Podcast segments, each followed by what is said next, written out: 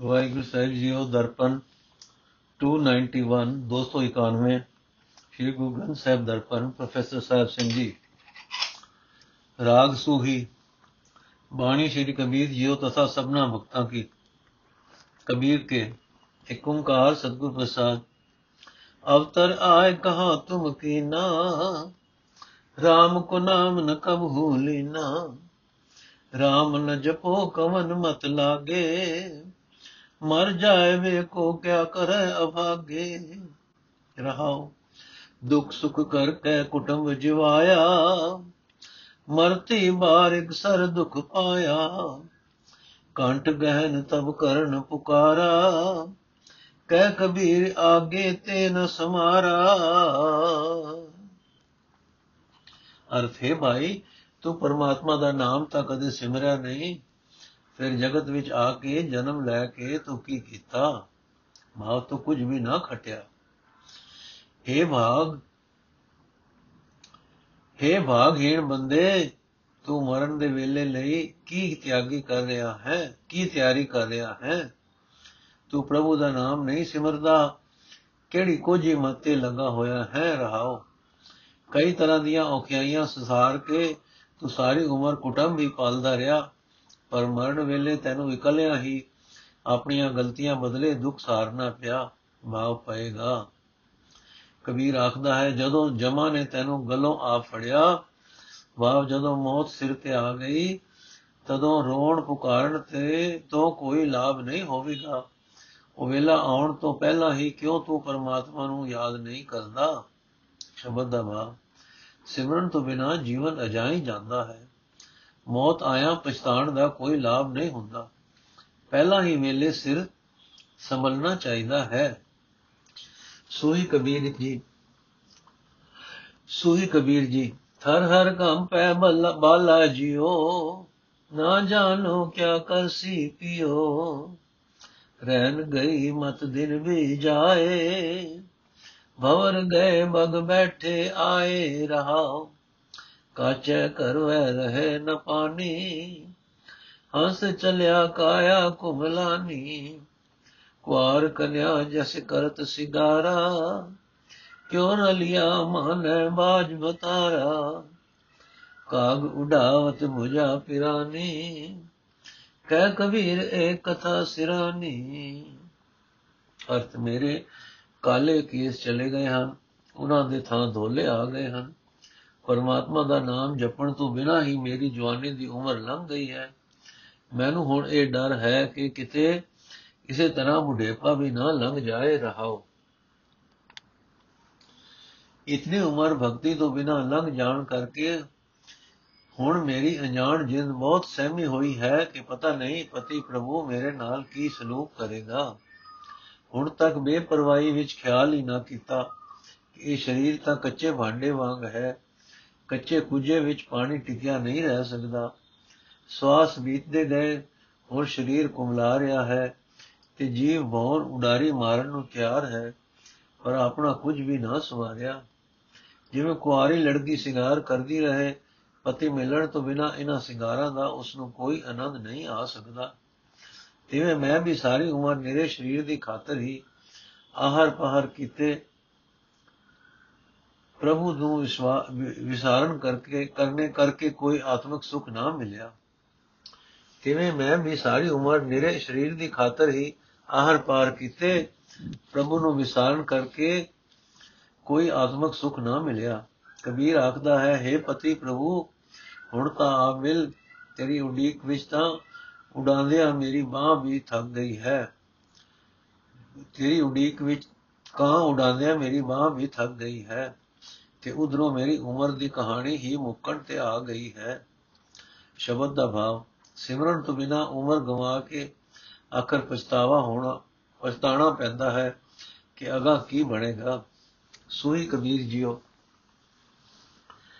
ਅਮਲ ਸਿਰਾਨੋ ਲੇਖਾ ਦੇਨਾ ਆਏ ਕਠਿਨ ਦੂਤ ਜਮ ਲੈਨਾ ਕਿਆ ਤੈ ਖਟਿਆ ਕਹਾ ਗਵਾਇਆ, ਚਲੋ ਸਿਤਾਬ ਦੀਵਾਨ ਬੁਲਾਇਆ ਚਲ ਦਰ ਹਾਲ ਦੀਵਾਨ ਬੁਲਾਇਆ, ਹਰ ਫਰਮਾਨ ਦਰਗਾਹ ਕਾ ਆਇਆ ਰਹਾਓ ਕਰੋ ਅਰਦਾਸ ਗਾਮ ਕਿਛ ਬਾਕੀ, ਲਿਓ ਨਿਵੇਰ ਆਜ ਕੀ ਰਾਤੀ।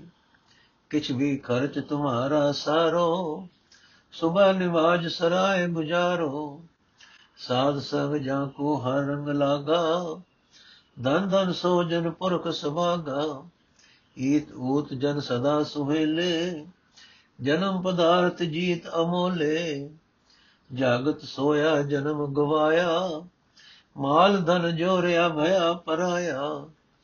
ਹੋ ਕਬੀਰ ਤੇ ਹੀ ਨਰ ਭੂਲੇ। ਕਸਮ ਵਿਸਾਰ ਮਾਟੀ ਸੰਗਰੂਲੇ। ਅਰਥੇ ਜੀਵ ਜਗਤ ਵਿੱਚ ਮੁਲਾਜ਼ਮਤ ਦਾ ਸਮਾਂ, ਵਾ ਉਮਰ ਦਾ ਨਿਯਤ ਸਮਾਂ ਲੰਘ ਗਿਆ ਹੈ। ਇੱਥੇ ਜੋ ਕੁਝ ਕਰਦਾ ਰਿਹਾ ਹੈ, ਉਸ ਦਾ ਹਿਸਾਬ ਦੇਣਾ ਪਏਗਾ। ਕਰੜੇ ਜਮਦੂਤ ਲੈਣ ਆ ਗਏ ਹਨ। ਉਹ ਆਖਣਗੇ, ਛੇਤੀ ਚੱਲ, ਧਰਮਰਾਜ ਨੇ ਸੱਦਿਆ ਹੈ। ਇੱਥੇ ਰਹਿ ਕੇ ਤੂੰ ਕੀ ਖੱਟੀ ਖੱਟੀ ਹੈ ਤੇ ਕਿੱਥੇ ਗਵਾਇਆ ਹੈ? ਛੇਤੀ ਚੱਲ, ਧਰਮਰਾਜ ਨੇ ਸੱਦਿਆ ਹੈ। ਪ੍ਰਭੂ ਦੀ ਦਰਗਾਹ ਦਾ ਹੁਕਮ ਆਇਆ ਹੈ ਰਹਾਓ ਮੈਂ ਬੇਨਤੀ ਕਰਦਾ ਹਾਂ ਕਿ ਕੁਝ ਪਿੰਡ ਦਾ ਹਿਸਾਬ ਕਿਤਾਬ ਰਹਿ ਗਿਆ ਹੈ, ਜੋ ਆਗਿਆ ਦੇਵੋ ਤਾਂ ਮੈਂ ਅੱਜ ਰਾਤ ਹੀ ਉਹ ਹਿਸਾਬ ਮੁਕਾ ਲਵਾਂਗਾ। ਕੁਝ ਤੁਹਾਡੇ ਲਈ ਵੀ ਖਰਚ ਦਾ ਪ੍ਰਬੰਧ ਕਰ ਲਵਾਂਗਾ। ਤੇ ਸਵੇਰ ਦੀ ਨਮਾਜ਼ ਰਾਹ ਵਿੱਚ ਪੜ ਲਵਾਂਗਾ। ਬਾ ਬਹੁਤੇ ਸਵਖਤੇ ਹੀ ਤੁਹਾਡੇ ਨਾਲ ਤੁਰ ਪਵਾਂਗਾ। ਜਿਸ ਮਨੁੱਖ ਨੂੰ ਸਤਸੰਗ ਵਿੱਚ ਰਹਿ ਕੇ ਪ੍ਰਭੂ ਦਾ ਪਿਆਰ ਪ੍ਰਾਪਤ ਹੁੰਦਾ ਹੈ, ਉਹ ਮਨੁੱਖ ਧਨ ਹੈ, ਭਾਗਾ ਵਾਲਾ ਹੈ। ਪ੍ਰਭੂ ਦੇ ਸੇਵਕ ਲੋਕ ਪਰਲੋਕ ਵਿੱਚ ਸੌਖੇ ਰਹਿੰਦੇ ਹਨ, ਕਿਉਂਕਿ ਉਹ ਇਸ ਅਮੋਲਕ ਜਨਮ ਰੂਪ ਕੀਮਤੀ ਸ਼ੈ ਨੂੰ ਜਿੱਤ ਲੈਂਦੇ ਹਨ। ਜੋ ਮਨੁੱਖ ਜਾਗਦਾ ਹੀ ਮਾਇਆ ਦੀ ਨੀਂਦ ਵਿੱਚ ਸੁੱਤਾ ਰਹਿੰਦਾ ਹੈ, ਉਹ ਮਨੁੱਖਾ ਜੀਵਨ ਅਜਾਈ ਗਵਾ ਲੈਂਦਾ ਹੈ। ਕਿਉਂਕਿ ਉਸ ਦਾ ਸਾਰਾ ਮਾਲ ਧਨ ਇਕੱਠਾ ਕੀਤਾ ਹੋਇਆ ਤਾਂ ਆਖਰ ਵਿਕਾਨਾ ਹੋ ਜਾਂਦਾ ਹੈ।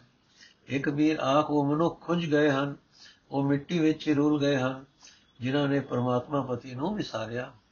ਸ਼ਬਦ ਦਾ ਭਾਵ, ਮਨੁੱਖ ਆਪਣੇ ਕੰਮ ਧੰਦੇ ਵਿੱਚ, ਸਿਰੇ ਚੜਨ ਵਿੱਚ ਇਤਨਾ ਰੁੱਝ ਜਾਂਦਾ ਹੈ ਕਿ ਪਰਮਾਤਮਾ ਨੂੰ ਭੁਲਾ ਹੀ ਦਿੰਦਾ ਹੈ। ਕੰਮ ਧੰਦਿਆਂ ਦੀ ਉਲਝਣ ਮਰਨ ਸਮੇਂ ਤੱਕ ਬਣੀ ਰਹਿੰਦੀ ਹੈ। ਜੋੜਿਆ ਹੋਇਆ ਧਨ ਵੀ ਇੱਥੇ ਹੀ ਛੱਡਣਾ ਪੈਂਦਾ ਹੈ। ਤੇ ਇਸ ਤਰ੍ਹਾਂ ਸਾਰੀ ਉਮਰ ਅਜਾਈ ਹੀ ਗੁਜ਼ਰ ਜਾਂਦੀ ਹੈ। ਸੋਈ ਕਬੀਰ ਜਿਉ ਲਲਿਤ, ਥਾਕੇ ਨੈਣ ਸਮਨ ਸੁਨ ਥਾਕੇ, ਥਾਕੀ ਸੁੰਦਰ ਕਾਇਆ, ਜਰਾ ਹਾਕ ਦੀ ਸਭ ਮਤ ਥਾਕੀ, ਏਕ ਨ ਥਾਕ ਸਮਾਇਆ, ਬਾਵਰੇ ਤੇ ਗਿਆਨ ਵਿਚਾਰ ਨ ਪਾਇਆ, ਬਿਰਥਾ ਜਨਮ ਗਵਾਇਆ ਰਹਾ ਤਬ ਲਗ ਪ੍ਰਾਨੀ ਤਿਸੈ ਸਰੇਵੋ, ਜਬ ਲਗ ਘਟ ਮੈਂ ਸਾਸਾ ਜੇ ਘਟ ਜਾਏ ਨ ਭਾਉ ਨ ਜਾਸੀ, ਹਰ ਕੇ ਚਰਨ ਨਿਵਾਸਾ, ਜਿਸ ਕੋ ਸ਼ਬਦ ਬਜਾਵੇ ਅੰਤਰ, ਚੁਕੈ ਤਿਸੈ ਪਿਆਸਾ, ਹੁਕਮੈ ਮੂਝੈ ਚੌਪੜ ਖੇਲ, ਮਨ ਜਿਨ ਢਾਲੇ ਪਾਸਾ, ਜੋ ਜਨ ਜਾਨ ਬਜੈ ਅਭਿਗਤ ਕੋ, ਤਿਨ ਕਾ ਕਛੁ ਨ ਨਾਸਾ ਕਉ ਕਬੀਰ ਤੇ ਜਨ ਕਬੂ ਨ ਹਾਰੈ ਢਾਲ ਜੁ ਜਾਣੈ ਪਾਸਾ। ਨੋਟ ਇਹ ਸ਼ਬਦ ਸੂਈ ਤੇ ਲਲੇ ਦੋਹਾਂ ਮਿਲਵੇਂ ਰਾਗਾਂ ਵਿੱਚ ਗਾਉਣਾ ਹੈ।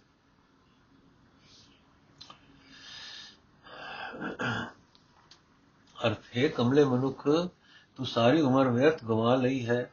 ਤੂੰ ਪਰਮਾਤਮਾ ਨਾਲ ਜਾਣ ਪਛਾਣ ਕਰਨ ਦੀ ਸੂਝ ਪ੍ਰਾਪਤ ਨਹੀਂ ਕੀਤੀ ਰਹਾਓ ਤੇਰੀਆਂ ਅੱਖਾਂ ਕਮਜ਼ੋਰ ਹੋ ਚੁੱਕੀਆਂ ਹਨ। ਕੰਨ ਵੀ ਹੁਣ ਸੁਣਨੋਂ ਰਹਿ ਗਏ ਹਨ। ਸੋਹਣਾ ਸਰੀਰ ਵੀ ਰਹਿ ਗਿਆ ਹੈ। ਬੁਢਾਪੇ ਨੇ ਆ ਸਦ ਮਾਰੀ ਹੈ ਤੇ ਤੇਰੀ ਸਾਰੀ ਅਕਲ ਵੀ ਠੀਕ ਕੰਮ ਨਹੀਂ ਕਰਦੀ, ਪਰ ਤੇਰੀ ਮਾਇਆ ਦੀ ਖਿੱਚ ਅਜੇ ਤੱਕ ਨਹੀਂ ਮੁੱਕੀ। ਇਹ ਬੰਦੇ ਜਦੋਂ ਤੱਕ ਸਰੀਰ ਵਿੱਚ ਪ੍ਰਾਣ ਚੱਲ ਰਹੇ ਹਨ, ਉਹਨਾਂ ਚਿਰ ਉਸ ਪ੍ਰਭੂ ਨੂੰ ਹੀ ਸਿਮਰਦੇ ਰਹੋ। ਉਸ ਨਾਲ ਇਤਨਾ ਪਿਆਰ ਬਣਾਓ ਕਿ ਜੇ ਸਰੀਰ ਵੀ ਨਾਸ ਹੋ ਜਾਏ ਤਾਂ ਵੀ ਉਸ ਨਾਲ ਪਿਆਰ ਨਾ ਘਟੇ ਤੇ ਪ੍ਰਭੂ ਦੇ ਚਰਨਾਂ ਵਿੱਚ ਮਨ ਟਿਕਿਆ ਰਹੇ। ਪ੍ਰਭੂ ਆਪ ਜਿਸ ਮਨੁੱਖ ਦੇ ਮਨ ਵਿੱਚ ਆਪਣੀ ਸਿਫਤ ਸਲਾਹ ਦੀ ਬਾਣੀ ਵਸਾਉਂਦਾ ਹੈ, ਉਸ ਦੀ ਮਾਇਆ ਦੀ ਤ੍ਰੇ ਮਿਟ ਜਾਂਦੀ ਹੈ। ਉਹ ਮਨੁੱਖ ਪ੍ਰਭੂ ਦੀ ਰਜ਼ਾ ਨੂੰ ਸਮਝ ਲੈਂਦਾ ਹੈ। ਰਜ਼ਾ ਵਿੱਚ ਰਾਜ਼ੀ ਰਹਿਣ ਦਾ ਚੌਪੜ ਉਹ ਖੇਡਦਾ ਹੈ ਤੇ ਮਨ ਨੂੰ ਜਿੱਤ ਕੇ ਪਾਸਾ ਸੁੱਟਦਾ ਹੈ ਸੁੱਟਦਾ ਹੈ। ਵਾ ਮਨ ਨੂੰ ਜਿਤਨਾ ਇਹ ਉਸ ਲਈ ਚੌਪੜ ਦੀ ਖੇਡ ਵਿੱਚ ਪਾਸਾ ਸੁੱਟਣਾ ਹੈ। ਜੋ ਮਨੁੱਖ ਪ੍ਰਭੂ ਨਾਲ ਸਾਝ ਬਣਾ ਕੇ ਉਸ ਅਦ੍ਰਿਸ਼ ਨੂੰ ਸਿਮਰਦੇ ਹਨ, ਉਹਨਾਂ ਦਾ ਜੀਵਨ ਅਜਾਈ ਨਹੀਂ ਜਾਂਦਾ। ਇਹ ਕਬੀਰ ਆਖ, ਜੋ ਮਨੁੱਖ ਸਿਮਰਨ ਰੂਪ ਪਾਸਾ ਸੁੱਟਣਾ ਜਾਣਦੇ ਹਨ, ਉਹ ਜ਼ਿੰਦਗੀ ਦੀ ਬਾਜ਼ੀ ਕਦੇ ਹਾਰ ਕੇ ਨਹੀਂ ਜਾਂਦੇ। ਸ਼ਬਦ ਦਾ ਭਾਵ, ਸਿਮਰਨ ਤੋਂ ਬਿਨਾ ਮਨੁੱਖਾ ਜੀਵਨ ਜਨਮ ਦੀ ਬਾਜ਼ੀ ਹਾਰ ਜਾਂਦੀ ਹੈ, ਕਿਉਂਕਿ ਮਾਇਆ ਦਾ ਮੋਹ ਦਿਨੋ ਦਿਨ ਵੱਧਦਾ ਜਾਂਦਾ ਹੈ। ਸੋਈ ਲਲਿਤ ਕਬੀਰ ਜਿਉ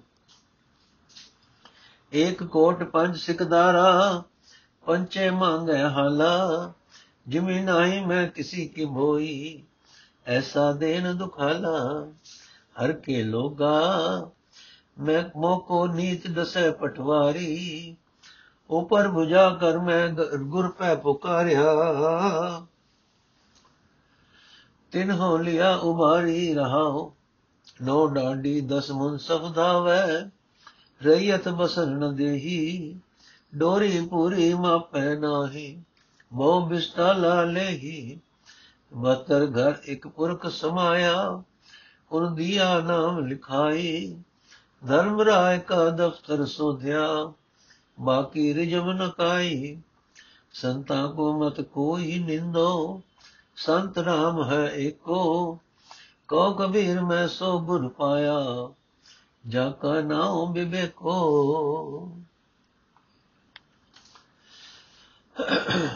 ਅਰਥ, ਮਨੁੱਖ ਦਾ ਇਹ ਸਰੀਰ ਮਾਨੋ ਇੱਕ ਕਿਲਾ ਹੈ, ਇਸ ਵਿੱਚ ਪੰਜ ਕਮਾਦਿਕ ਚੌਧਰੀ ਵਸਦੇ ਹਨ। ਪੰਜੇ ਇਸ ਮਨੁੱਖ ਪਾਸੋਂ ਮਾਮਲਾ ਮੰਗਦੇ ਹਨ। ਭਾਵ ਇਹ ਪੰਜੇ ਵਿਕਾਰ ਇਸ ਨੂੰ ਖਵਾਰ ਕਰਦੇ ਫਿਰਦੇ ਹਨ। ਪਰ ਆਪਣੇ ਸਤਿਗੁਰ ਦੀ ਕਿਰਪਾ ਨਾਲ ਮੈਂ ਇਹਨਾਂ ਪੰਜਾਂ ਵਿੱਚੋਂ ਕਿਸੇ ਦਾ ਵੀ ਗੁਜ਼ਾਰਿਆ ਨਹੀਂ ਬਣਿਆ ਭਾਵ ਮੈਂ ਕਿਸੇ ਦੇ ਵੀ ਦਬਾਅ ਵਿੱਚ ਨਹੀਂ ਆਇਆ। ਇਸ ਵਾਸਤੇ ਕਿਸੇ ਦਾ ਮਾਮਲਾ ਭਰਨਾ ਮੇਰੇ ਲਈ ਔਖਾ ਹੈ। ਭਾਵ ਇਹਨਾਂ ਵਿੱਚੋਂ ਕੋਈ ਵਿਕਾਰ ਮੈਨੂੰ ਕੁਰਾਏ ਨਹੀਂ ਪਾ ਸਕਿਆ। ਇਹ ਸੰਤ ਜਨੋ, ਮੈਨੂੰ ਮਾਮਲੇ ਦਾ ਹਿਸਾਬ ਬਣਾਉਣ ਵਾਲੇ ਦਾ ਹਰ ਵੇਲੇ ਸਹਿਮ ਰਹਿੰਦਾ ਹੈ। ਭਾਵ ਮੈਨੂੰ ਹਰ ਵੇਲੇ ਡਰ ਰਹਿੰਦਾ ਹੈ ਕਿ ਕਾਮਾਂਤਿਕ ਵਿਕਾਰਾਂ ਦਾ ਕਿਤੇ ਜ਼ੋਰ ਪੈ ਕੇ ਮੇਰੇ ਅੰਦਰ ਹੀ ਵੀ ਕੋ ਕਰਮਾਂ ਦਾ ਲੇਖਾ ਨਾ ਬਣਨ ਲੱਗ ਪਏ। ਸੋ ਮੈਂ ਆਪਣੀ ਬਾਹ ਉੱਚੀ ਕਰਕੇ ਆਪਣੇ ਗੁਰੂ ਅੱਗੇ ਪੁਕਾਰ ਕੀਤੀ ਤੇ ਉਸਨੇ ਮੈਨੂੰ ਇਹਨਾਂ ਤੋਂ ਬਚਾ ਲਿਆ। ਰਹਾਓ। ਮਨੁੱਖਾ ਸਰੀਰ ਦੇ ਨੌ ਸੇਤਰ ਸੋਤਰ ਜਰੀਬ ਕਸ ਕੇ 10 ਇੰਦਰੇ ਨਿਆਂ ਕਰਨ ਵਾਲੇ ਮਨੁੱਖ ਦੇ ਜੀਵਨ ਉੱਤੇ ਇਤਨੇ ਹੱਲਾ ਕਰਕੇ ਪੈਂਦੇ ਹਨ ਕਿ ਮਨੁੱਖ ਦੇ ਅੰਦਰ ਭਲੇ ਗੁਣਾ ਦੀ ਪਰਜਾ ਨੂੰ ਵਸਣ ਨਹੀਂ ਦਿੰਦੇ। ਇਹ ਸਰੀਰ ਕਸ ਜਰੀਬ ਪੂਰੀ ਨਹੀਂ ਮਾਪਦੇ, ਵਧੇਕ ਵੱਡੀ ਲੈਂਦੇ ਹਨ ਵਾ ਮਨੁੱਖ ਨੂੰ ਵਿਤੋਂ ਵਧੇਕ ਵਿਸ਼ਿਆਂ ਵਿੱਚ ਵਸਾਉਂਦੇ ਹਨ, ਜਾਇਜ਼ ਹੱਦ ਤੋਂ ਵਧੇਕ ਕਾਮ ਆਦਿਕ ਵਿੱਚ ਫਸਾ ਦਿੰਦੇ ਹਨ। ਮੈਂ ਆਪਣੇ ਗੁਰੂ ਅੱਗੇ ਪੁਕਾਰ ਕੀਤੀ ਤਾਂ ਉਸਨੇ ਮੈਨੂੰ ਉਸ ਪਰਮਾਤਮਾ ਦਾ ਨਾਮ ਰਾਹਦਾਰੀ ਵਜੋਂ ਲਿਖ ਦਿੱਤਾ, ਜੋ 72 ਘਰੀ ਸਰੀਰ ਦੇ ਅੰਦਰ ਹੀ ਮੌਜੂਦ ਹੈ। ਸਤਿਗੁਰੂ ਦੀ ਇਸ ਮਿਹਰ ਦਾ ਸਦਕਾ ਜਦੋਂ ਧਰਮਰਾਜ ਦੇ ਦਫ਼ਤਰ ਦੀ ਪੜਤਾਲ ਕੀਤੀ, ਤਾਂ ਮੇਰੇ ਜਿੰਮੇ ਰਤਾ ਵੀ ਦੇਣਾ ਨਾ ਨਿਕਲਿਆ। ਬਾ, ਗੁਰੂ ਦੀ ਕਿਰਪਾ ਨਾਲ ਮੇਰੇ ਅੰਦਰੋਂ ਕੋ ਕਰਮਾਂ ਦਾ ਲੇਖਾ ਉੱਕਾ ਹੀ ਮੁੱਕ ਗਿਆ।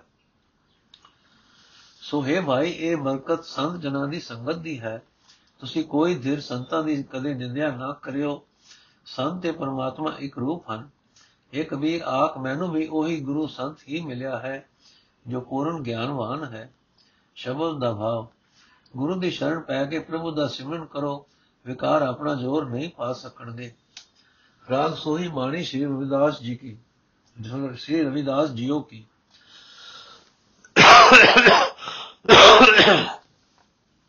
ਏਕ ਓੰਕਾਰ ਸੰਗੋ ਪ੍ਰਸਾਦ, ਸਹਿ ਕੀ ਸਾਰ ਸੁਹਾਗਣ ਜਾਣੈ, ਤਜ ਅਭਿਮਾਨ ਸੁਖ ਰਲਿਆ ਮਾਨੈ, ਤਨ ਮਨ ਦੇ ਨ ਅੰਤਰ ਰੱਖੈ ਅਵਰਾ ਦੇਖ ਨ ਸੁਨੈ ਅਭਖੈ, ਸੋ ਕਦ ਜਾਣੈ ਪੀਰ ਪਰਾਈ ਜਾਂ ਕੇ ਅੰਤਰ ਦਰਦ ਨ ਪਾਈ ਰਹਾਉ, ਦੁਖੀ ਦੁਹਾਗਨ ਲੋਇ ਪਖੀਨੀ ਜਿਨਾਂ ਨਿਰੰਤਰ ਭਗਤ ਨ ਕੀਨੀ, ਪੁਰਸ ਲਾਤ ਕਾ ਪੰਧ ਧੋਇਲਾ ਸੰਗ ਨ ਸਾਥੀ ਗਵਨ ਅਕੇਲਾ, ਦੁਖਿਆ ਦਰਦ ਵੰਦ ਦਰ ਆਇਆ ਬਹੁਤ ਪਿਆਸ ਜਵਾਬ ਨ ਪਾਇਆ ਕਹਿ ਰਵਿਦਾਸ ਤਰਨ ਪ੍ਰਭ ਤੇਰੀ, ਜਿਉ ਜਾਣੋ ਤਿਉ ਕਰ ਗਤ ਮੇਰੀ।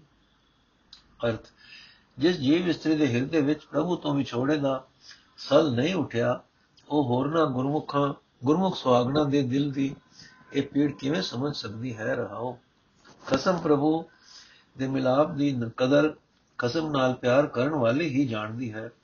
ਉਹ ਹੰਕਾਰ ਛੱਡ ਕੇ ਪ੍ਰਭੂ ਚਰਨਾਂ ਵਿੱਚ ਜੁੜ ਕੇ ਉਸ ਮਿਲਾਪ ਦਾ ਸੁਖ ਆਨੰਦ ਮਾਣਦੀ ਹੈ। ਆਪਣਾ ਤਨ ਮਨ ਕਸਮ ਪ੍ਰਭੂ ਦੇ ਹਵਾਲੇ ਕਰ ਦਿੰਦੀ ਹੈ। ਪ੍ਰਭੂ ਪਤੀ ਨਾਲੋਂ ਕੋਈ ਜੀ, ਕੋਈ ਵਿਤ ਨਹੀਂ ਰੱਖ ਰੱਖਦੀ ਨਾ ਕਿਸੇ ਹੋਰ ਦਾ ਆਸਰਾ ਤੱਕਦੀ ਹੈ ਤੇ ਨਾ ਕਿਸੇ ਦੀ ਮਨ ਪ੍ਰੇਰਣਾ ਸੁਣਦੀ ਹੈ। ਪਰ ਜਿਸ ਜੀਵ ਇਸਤਰੀ ਨੇ ਕਸਮ ਪ੍ਰਭੂ ਦੀ ਬੰਦਗੀ ਇੱਕ ਰਸ ਨਹੀਂ ਕੀਤੀ, ਉਹ ਛੁੱਟੜ ਦੁਖੀ ਰਹਿੰਦੀ ਹੈ। ਸਹੁਰੇ ਪੇਕੇ ਲੋਕ ਪਰਲੋਕ ਦੋਹਾਂ ਥਾਵਾਂ ਤੋਂ ਵਾਂਝੀ ਰਹਿੰਦੀ ਹੈ। ਜੀਵਨ ਦਾ ਇਹ ਰਸਤਾ ਜੋ ਪੁਰਸਲਾਤ ਸਮਾਨ ਹੈ, ਉਸ ਲਈ ਬੜਾ ਔਖਾ ਹੋ ਜਾਂਦਾ ਹੈ। ਇੱਥੇ ਦੁੱਖਾਂ ਵਿੱਚ ਕੋਈ ਸੰਗੀ, ਕੋਈ ਸਾਥੀ ਨਹੀਂ ਬਣਦਾ। ਜੀਵਨ ਸਫਰ ਦਾ ਸਾਰਾ ਪੈਣਾ ਇਕੱਲਿਆਂ ਹੀ ਲੰਘਣਾ ਪੈਂਦਾ ਹੈ।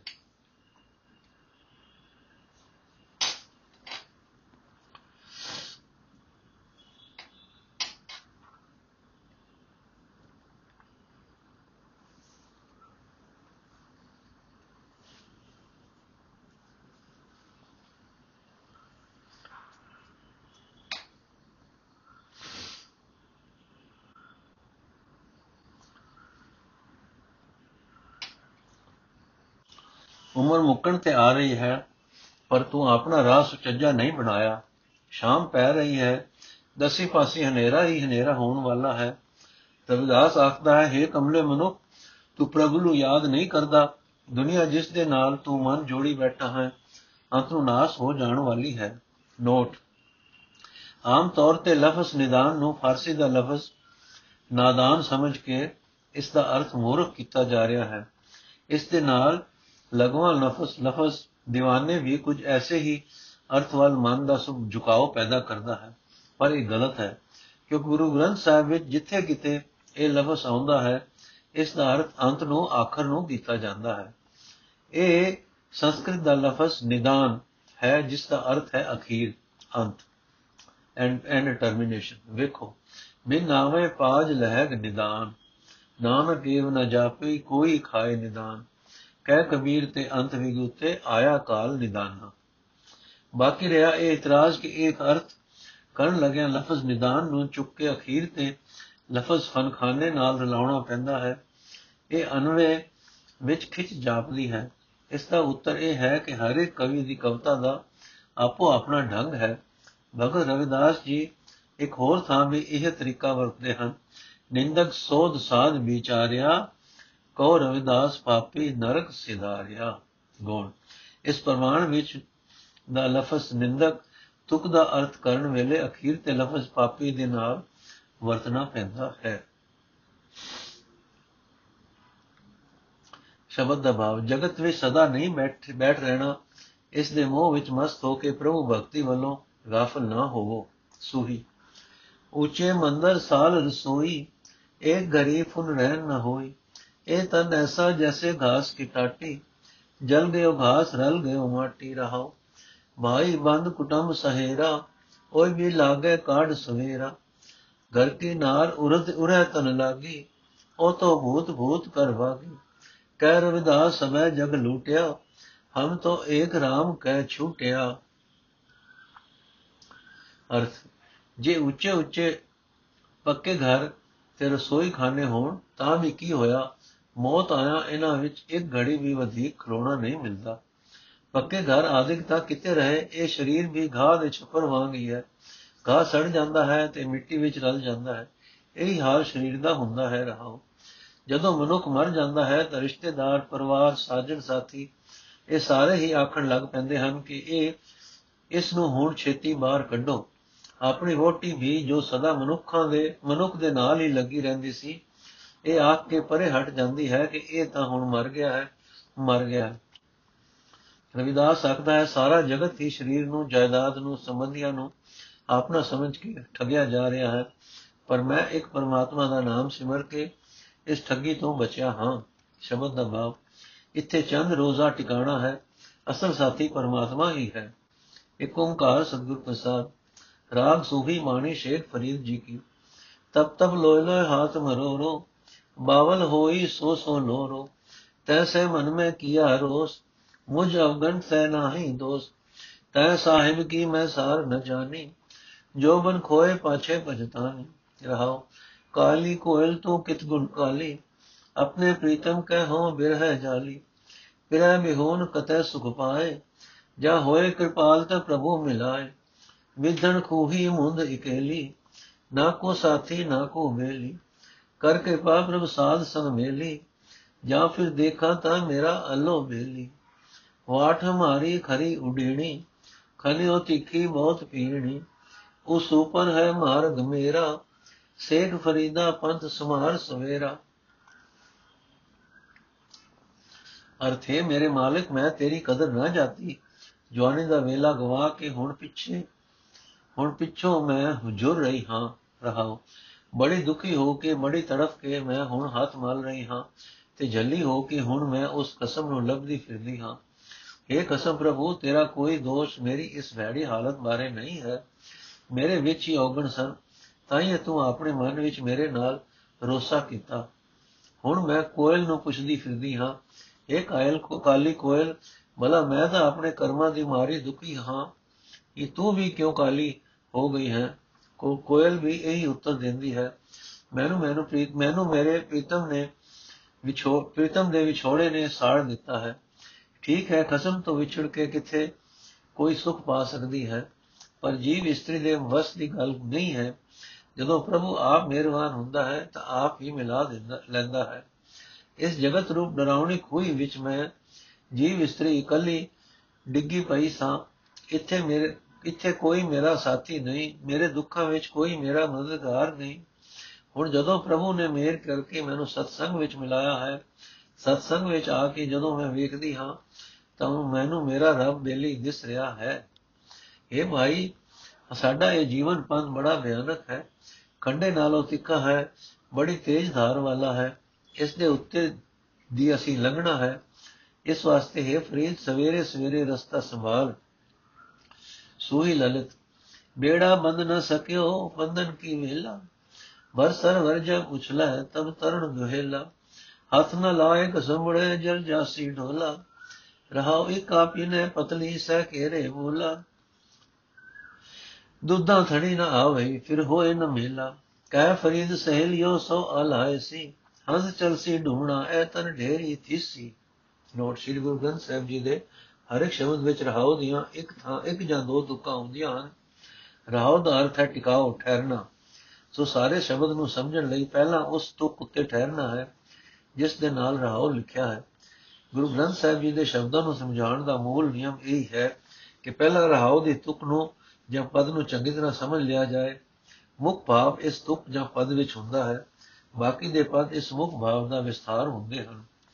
ਹੱਥ ਨਾਲ ਲਾਏ ਕੁਸੁੰਬੜੇ ਜਲ ਜਾਸੀ ਢੋਲਾ। ਰਹਾਉ ਕੁਸੁੰਬਾ ਇੱਕ ਫੁੱਲ ਦਾ ਨਾਮ ਹੈ, ਜਿਸ ਦਾ ਰੰਗ ਵੇਖਣ ਨੂੰ ਤਾਂ ਬੜਾ ਚੋਚਵਾ ਹੁੰਦਾ ਹੈ, ਪਰ ਛੇਤੀ ਹੀ ਖਰਾਬ ਹੋ ਜਾਂਦਾ ਹੈ। ਇਸ ਦੇ ਮੁਕਾਬਲੇ ਤੇ ਮਜੀਠ ਹੈ, ਜਿਸ ਦਾ ਰੰਗ ਪੱਕਾ ਹੁੰਦਾ ਹੈ। ਸ਼੍ਰੀ ਗੁਰੂ ਗ੍ਰੰਥ ਸਾਹਿਬ ਜੀ ਵਿੱਚ ਇਸ ਦੋਵੇਂ ਪਦਾਰਥ ਟਾਕਰੇ ਤੇ ਮਾਇਆ ਅਤੇ ਨਾਮ ਲਈ ਵਰਤੇ ਜਾਂਦੇ, ਵਰਤੇ ਗਏ ਹਨ। ਕਿਉਂਕਿ ਮਾਇਆ ਦਾ ਸਾਥ ਚਾਰ ਦਿਨ ਦਾ ਹੈ ਤੇ ਨਾਮ ਧਨ ਸਦਾ ਨਾਲ ਨਿਭਣ ਵਾਲਾ ਹੈ। ਕਸਮੜੇ ਫੁੱਲ ਦੇ ਨਾਲ ਜਲ ਜਾਣ ਦਾ ਸ਼ਬਦ ਵਰਤਣਾ ਵੀ ਪੰਜਾਬੀ ਮੁਹਾਵਰੇ ਦੇ ਅਨੁਸਾਰ ਹੀ ਹੈ। ਅਸੀਂ ਆਮ ਤੌਰ ਤੇ ਆਖਦੇ ਹਾਂ, ਫੁੱਲ ਸਭ ਫੁੱਲ ਸੜ ਗਿਆ। ਲਫ਼ਜ਼ ਜਲ ਦਾ ਸੰਬੰਧ ਲਫ਼ਜ਼ ਕਸਮੜੇ ਨਾਲ ਹੈ। ਇਸ ਨੂੰ ਹੋਰ ਵਧੇਕ ਸਪਸ਼ਟ ਕਰਨ ਲਈ ਇਸੇ ਰਾਗ ਦੇ ਮੁੱਢ ਤੇ ਗੁਰੂ ਨਾਨਕ ਸਾਹਿਬ ਦਾ ਇੱਕ ਸ਼ਬਦ ਕਾਫੀ ਹੈ।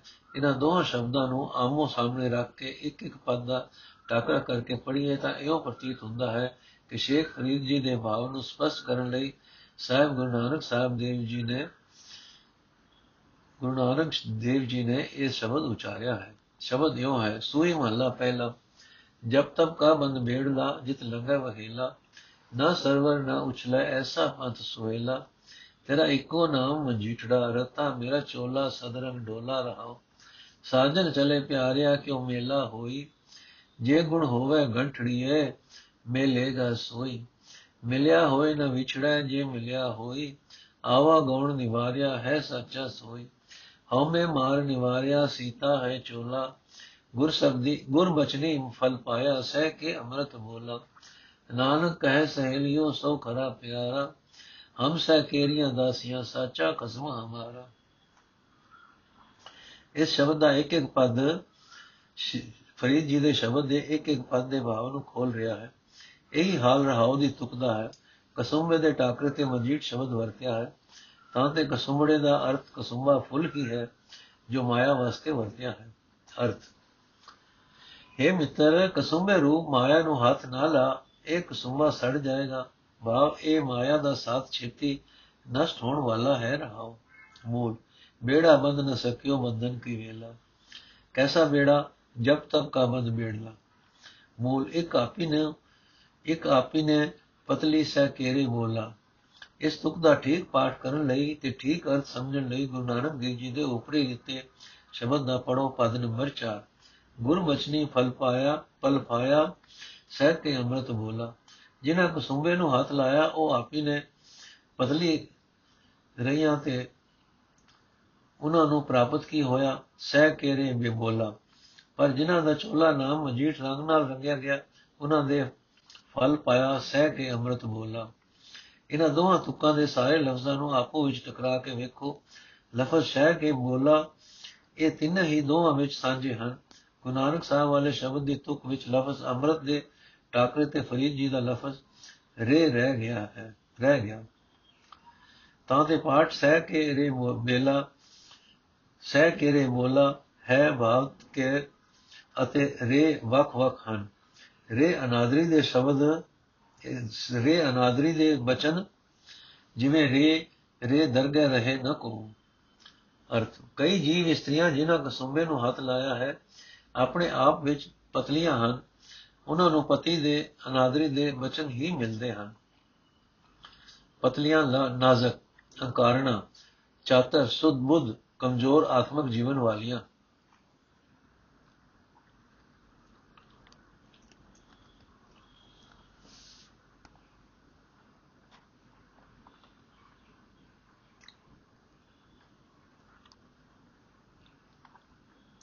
ਹੁਣ ਪੂਰੇ ਸ਼ਬਦ ਦਾ ਅਰਥ ਪੜਾਂਗੇ ਜੀ।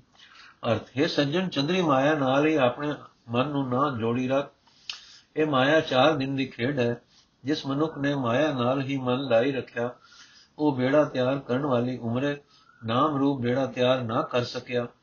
ਤੇ ਜਦੋਂ ਸਰੋਵਰ ਨਕਾ ਨਕ ਭਰ ਕੇ ਬਾਹਰ ਉਛਲਣ ਲੱਗ ਪੈਂਦਾ ਹੈ, ਤਦੋਂ ਇਸ ਵਿੱਚ ਤਰਨਾ ਔਖਾ ਹੋ ਜਾਂਦਾ ਹੈ। ਭਾਵ ਜਦੋਂ ਮਨੁੱਖ ਵਿਕਾਰਾਂ ਦੀ ਅੰਤ ਕਰ ਦਿੰਦਾ ਹੈ, ਤਾਂ ਇਹਨਾਂ ਦੇ ਚਸਕੇ ਵਿੱਚੋਂ ਨਿਕਲਣਾ ਔਖਾ ਹੋ ਜਾਂਦਾ ਹੈ। ਇਹ ਜੀਵ ਇਸਤਰੀਆਂ, ਜੋ ਜੀਵ ਇਸਤਰੀਆਂ ਮਾਇਆ ਨਾਲੋਂ ਮੋਹ ਪਾਣ ਕਰਕੇ ਆਪਣੇ ਆਪ ਵਿੱਚ ਕਮਜ਼ੋਰ ਆਤਮਿਕ ਜੀਵਨ ਵਾਲੀਆਂ ਹੋ ਜਾਂਦੀਆਂ ਹਨ, ਉਹਨਾਂ ਨੂੰ ਪ੍ਰਭੂ ਪਤੀ ਦੇ ਦਰ ਤੇ, ਦਰ ਤੋਂ ਅਨਾਦਰੀ ਦੇ ਬੋਲ ਨਸੀਬ ਹੁੰਦੇ ਹਨ। ਉਹਨਾਂ ਉਤੇ ਪਤੀ ਮਿਲਾਪ ਦੀ ਅਵਸਥਾ ਨਹੀਂ ਆਉਂਦੀ ਤੇ ਮਨੁੱਖਾ ਜਨਮ ਦਾ ਸਮਾਂ ਖੁੰਝਣ ਦੇ ਖੁੰਝਣ ਤੇ ਜਦੋਂ ਨਾਮ ਸਿਮਰਨ ਦਾ ਬੇੜਾ ਤਿਆਰ ਹੋ ਸਕਦਾ ਸੀ, ਪ੍ਰਭੂ ਨਾਲ ਮੇਲ ਨਹੀਂ ਹੋ ਸਕਦਾ। ਫਰੀਦ ਆਖਦਾ ਹੈ ਸਹੇਲਿਓ ਜਦੋਂ ਪਤੀ ਪ੍ਰਭੂ ਦਾ ਸਦਾ ਇਸ ਜਗਤ ਵਿੱਚੋਂ ਤੁਰਨ ਲਈ ਆਵੇਗਾ, ਤਾਂ ਮਾਇਆ ਵਿੱਚ ਹੀ ਗ੍ਰਸਤੀ ਰਹਿਣ ਵਾਲੀ ਜੀਵ ਇਸਤਰੀ ਦਾ ਆਤਮਾ ਹੰਸ ਜਕੋ ਤਕੋ ਕਰਦਾ ਹੋਇਆ ਇਥੋਂ ਤੁਰੇਗਾ। ਭਾਵ ਮਾਇਆ ਤੋਂ ਵਿਛੜਨ ਨੂੰ ਚਿਤ ਨਹੀਂ ਕਰੇਗਾ, ਤੇ ਇਹ ਸਰੀਰ ਮਿੱਟੀ ਦੀ ਢੇਰੀ ਹੋ ਜਾਏਗਾ। ਜ਼ਰੂਰੀ ਨੋਟ, ਸੂਈ ਰਾਗ ਵਿੱਚ ਲਿਖੇ ਹੋਏ ਗੁਰੂ ਨਾਨਕ ਸਾਹਿਬ ਅਤੇ ਫਰੀਦ ਜੀ ਦੋਹਾਂ ਦੇ ਸ਼ਬਦਾਂ ਨੂੰ ਜੋ ਉੱਪਰ ਦਿੱਤੇ ਗਏ ਹਨ, ਰਤਾ ਗੌ ਨਾਲ ਪੜ੍ਹ ਕੇ ਵੇਖੋ। ਫਰੀਦ ਜੀ ਨੇ ਉਸ ਮਨੁੱਖ ਦੀ ਹਾਲਤ ਦੱਸੀ ਹੈ, ਜੋ ਸਾਰੀ ਉਮਰ ਆਪਣਾ ਮਨ ਮਾਇਆ ਵਿੱਚ ਜੋੜੀ ਰੱਖੇ। ਗੁਰੂ ਨਾਨਕ ਸਾਹਿਬ ਨੇ ਉਸ ਦਾ ਨਕਸ਼ਾ ਖਿੱਚਿਆ ਹੈ, ਜੋ ਸਦਾ ਨਾਮ ਰੰਗ ਵਿੱਚ ਰੰਗਿਆ ਰਹੇ।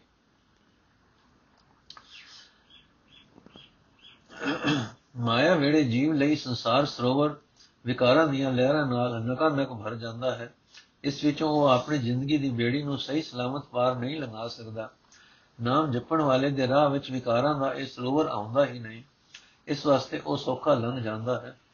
ਜੋ ਜੀਵ ਮਾਇਆ ਦੀ ਹਉਮੈ ਵਿੱਚ ਰਹੇ, ਉਹਨਾਂ ਨੂੰ ਪ੍ਰਭੂ ਦਰ ਤੋਂ ਰੇ ਰੇ ਦੇ ਬੋਲ ਮਿਲੇ। ਉਹਨਾਂ ਦਾ ਇਸੇ ਇੱਥੇ ਪ੍ਰਭੂ ਨਾਲ ਮਿਲਾਪ ਨਾ ਹੋ ਸਕਿਆ। ਇਹ ਵੇਲਾ ਖੁੰਝਾ ਵਾਂਝੇ ਖੁੱਲ, ਇਹ ਵੇਲਾ ਖੁੰਝਾ ਵਾਂਝੇ ਹੀ ਰਹੇ। ਪਰ ਜਿਨ੍ਹਾਂ ਸਤਿਗੁਰੂ ਦੇ ਬਚਨਾਂ ਉੱਤੇ ਤੁਰ ਕੇ ਹਉਮੈ ਦੂਰ ਕੀਤੀ ਉਹਨਾਂ ਨੂੰ ਪ੍ਰਭੂ ਦੇ ਦਰ ਤੋਂ ਅੰਮ੍ਰਿਤ ਬੋਲ, ਮਿੱਠੇ ਬਚਨ ਮਿਲੇ। ਨੰਬਰ 3 ਮਾਇਆ ਵੇੜਿਆ ਜੀਵ, ਜਿੱਥੋਂ ਤੁਰਨ ਲੱਗਾ, ਜਕੋ ਤੱਕੋ ਕਰਦਾ ਹੈ ਉਸ ਦਾ ਚੱਲਣ ਨੂੰ ਜੀ ਨਹੀਂ ਕਰਦਾ, ਪਰ ਜਿਨ੍ਹਾਂ ਨਾਮ ਸਿਮਰਿਆ, ਉਹਨਾਂ ਨੂੰ ਖਸਮ ਪਿਆਰਾ ਲੱਗਦਾ ਹੈ। ਇਸ ਵਾਸਤੇ ਇਥੋਂ ਤੁਰਨ ਵਿੱਚ ਉਹਨਾਂ ਨੂੰ ਕੋਈ ਘਬਰਾਹਟ ਨਹੀਂ ਹੁੰਦੀ। ਜੋ ਜੋ ਇਹਨਾਂ ਦੋਹਾਂ ਸ਼ਬਦਾਂ ਨੂੰ ਰਲਾ ਕੇ ਪੜ੍ਹੀਏ, ਇਹਨਾਂ ਦੀ ਡੂੰਗੀ ਸਾਂਝ ਵਧੇਕ ਵਧੇਕ ਸਵਾਦਰੀ ਲੱਗਦੀ ਹੈ। ਫਿਰ ਵੇਖੋ ਕਿਤਨੇ ਹੀ ਲਫ਼ਜ਼ ਸਾਂਝੇ ਵਰਤੇ ਹਨ। ਬੇੜਾ, ਸਰਵਰ, ਉਛਲੇ, ਦੁਹੇਲਾ, ਸੁਹੇਲਾ, ਕੁਸੁੰਬਾ ਮਜੀਟ ਡੋਲਾ, ਸਹਿ ਕੇ ਬੋਲਾ, ਰੇ, ਅੰਮ੍ਰਿਤ, ਸਹੇਲਿਓ, ਸੋ। ਇਸ ਗੱਲ ਦੇ ਮੰਨਣ ਵਿੱਚ ਕੋਈ ਸ਼ੱਕ ਨਹੀਂ ਰਹਿ ਜਾਂਦਾ ਕਿ ਗੁਰੂ ਨਾਨਕ ਦੇਵ ਜੀ ਨੇ ਆਪਣਾ ਸ਼ਬਦ ਬਾਬਾ ਫਰੀਦ ਜੀ ਦਾ ਸ਼ਬਦ ਸਾਹਮਣੇ ਰੱਖ ਕੇ ਉਚਾਰਿਆ ਹੈ ਤੇ ਦੋਹਾਂ ਨੇ ਰਲ ਕੇ ਜ਼ਿੰਦਗੀ ਦੇ ਦੋਵੇਂ ਪੱਖ ਇਨਸਾਨ ਦੇ ਅੱਗੇ ਰੱਖ ਦਿੱਤੇ ਹਨ। ਉਹ ਸ਼ਬਦ ਗੁਰੂ ਨਾਨਕ ਦੇਵ ਜੀ ਨੂੰ ਇਤਨਾ ਪਿਆਰਾ ਲੱਗਾ, ਜਾਪਦਾ ਹੈ ਕਿ ਇਸ ਵਿੱਚ ਆਇਆ ਲਫ਼ਜ਼ ਦੁੱਧਾ ਥਣੀ ਫਿਰ ਹੋਰ ਥਾਂ ਆਪਣੀ ਬਾਣੀ ਵਿੱਚ ਵੀ ਵਰਤਦੇ ਹਨ। ਜਿਵੇਂ ਇਹ ਖਿਆਲ ਹੁਣ ਤੱਕ ਬਣਾਇਆ ਗਿਆ ਹੈ ਕਿ ਭਗਤਾਂ ਦੇ ਸ਼ਬਦ ਗੁਰੂ ਅਰਜਨ ਸਾਹਿਬ ਨੇ ਪੰਜਾਬ ਦੇ ਲੋਕਾਂ ਪਾਸੋਂ ਸੁਣ ਸੁਣਾ ਕੇ ਇਕੱਠੇ ਕੀਤੇ ਸਨ। ਜੋ ਜੇ ਇਹੀ ਖਿਆਲ ਫਰੀਦ ਜੀ ਦੇ ਇਸ ਸ਼ਬਦ ਬਾਰੇ ਵੀ ਵਰਤਿਆ ਜਾਵੇ, ਤਾਂ ਗੁਰੂ ਨਾਨਕ ਸਾਹਿਬ ਦਾ ਸੋਈ ਰਾਗ ਦਾ ਸ਼ਬਦ ਫਰੀਦ ਜੀ ਦੇ ਸ਼ਬਦ ਨਾਲ ਹੂ ਬਹੂ ਮਿਲਾਵਾ ਨਹੀਂ ਹੋ ਸਕਦਾ ਹੋ ਸੀ ਸਕਦਾ, ਨਹੀਂ ਸੀ ਸਕਦਾ। ਹੋ ਨਹੀਂ ਸੀ ਸਕਦਾ।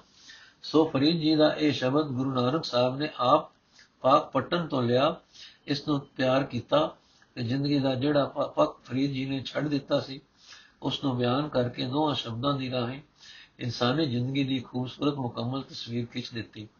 ਇਸ ਗੱਲ ਦੇ ਮੰਨਣ ਵਿੱਚ ਕੋਈ ਸ਼ੱਕ ਨਹੀਂ ਰਹਿ ਜਾਂਦਾ ਕਿ ਫਰੀਦ ਜੀ ਦੀ ਬਾਣੀ ਗੁਰੂ ਨਾਨਕ ਸਾਹਿਬ ਨੇ ਆਪ ਸਾਂਭ ਕੇ ਲਿਆਂਦੀ ਸੀ, ਕਿਉਂ ਆਪਣੀ ਬਾਣੀ ਦੇ ਨਾਲ ਜੋੜ ਕੇ ਰੱਖਣ ਲਈ।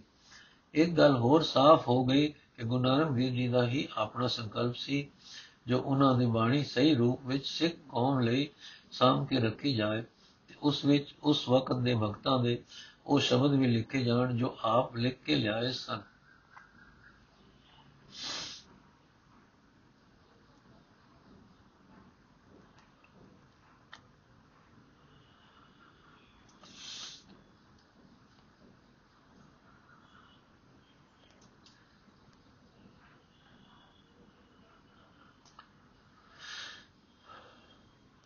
ਅੱਜ ਦਾ ਐਪੀਸੋਡ ਇੱਥੇ ਅਸੀਂ ਸਮਾਪਤ ਕਰਦੇ ਹਾਂ ਜੀ। ਵਾਹਿਗੁਰੂ ਜੀ ਕਾ ਖਾਲਸਾ, ਵਾਹਿਗੁਰੂ ਜੀ ਕੀ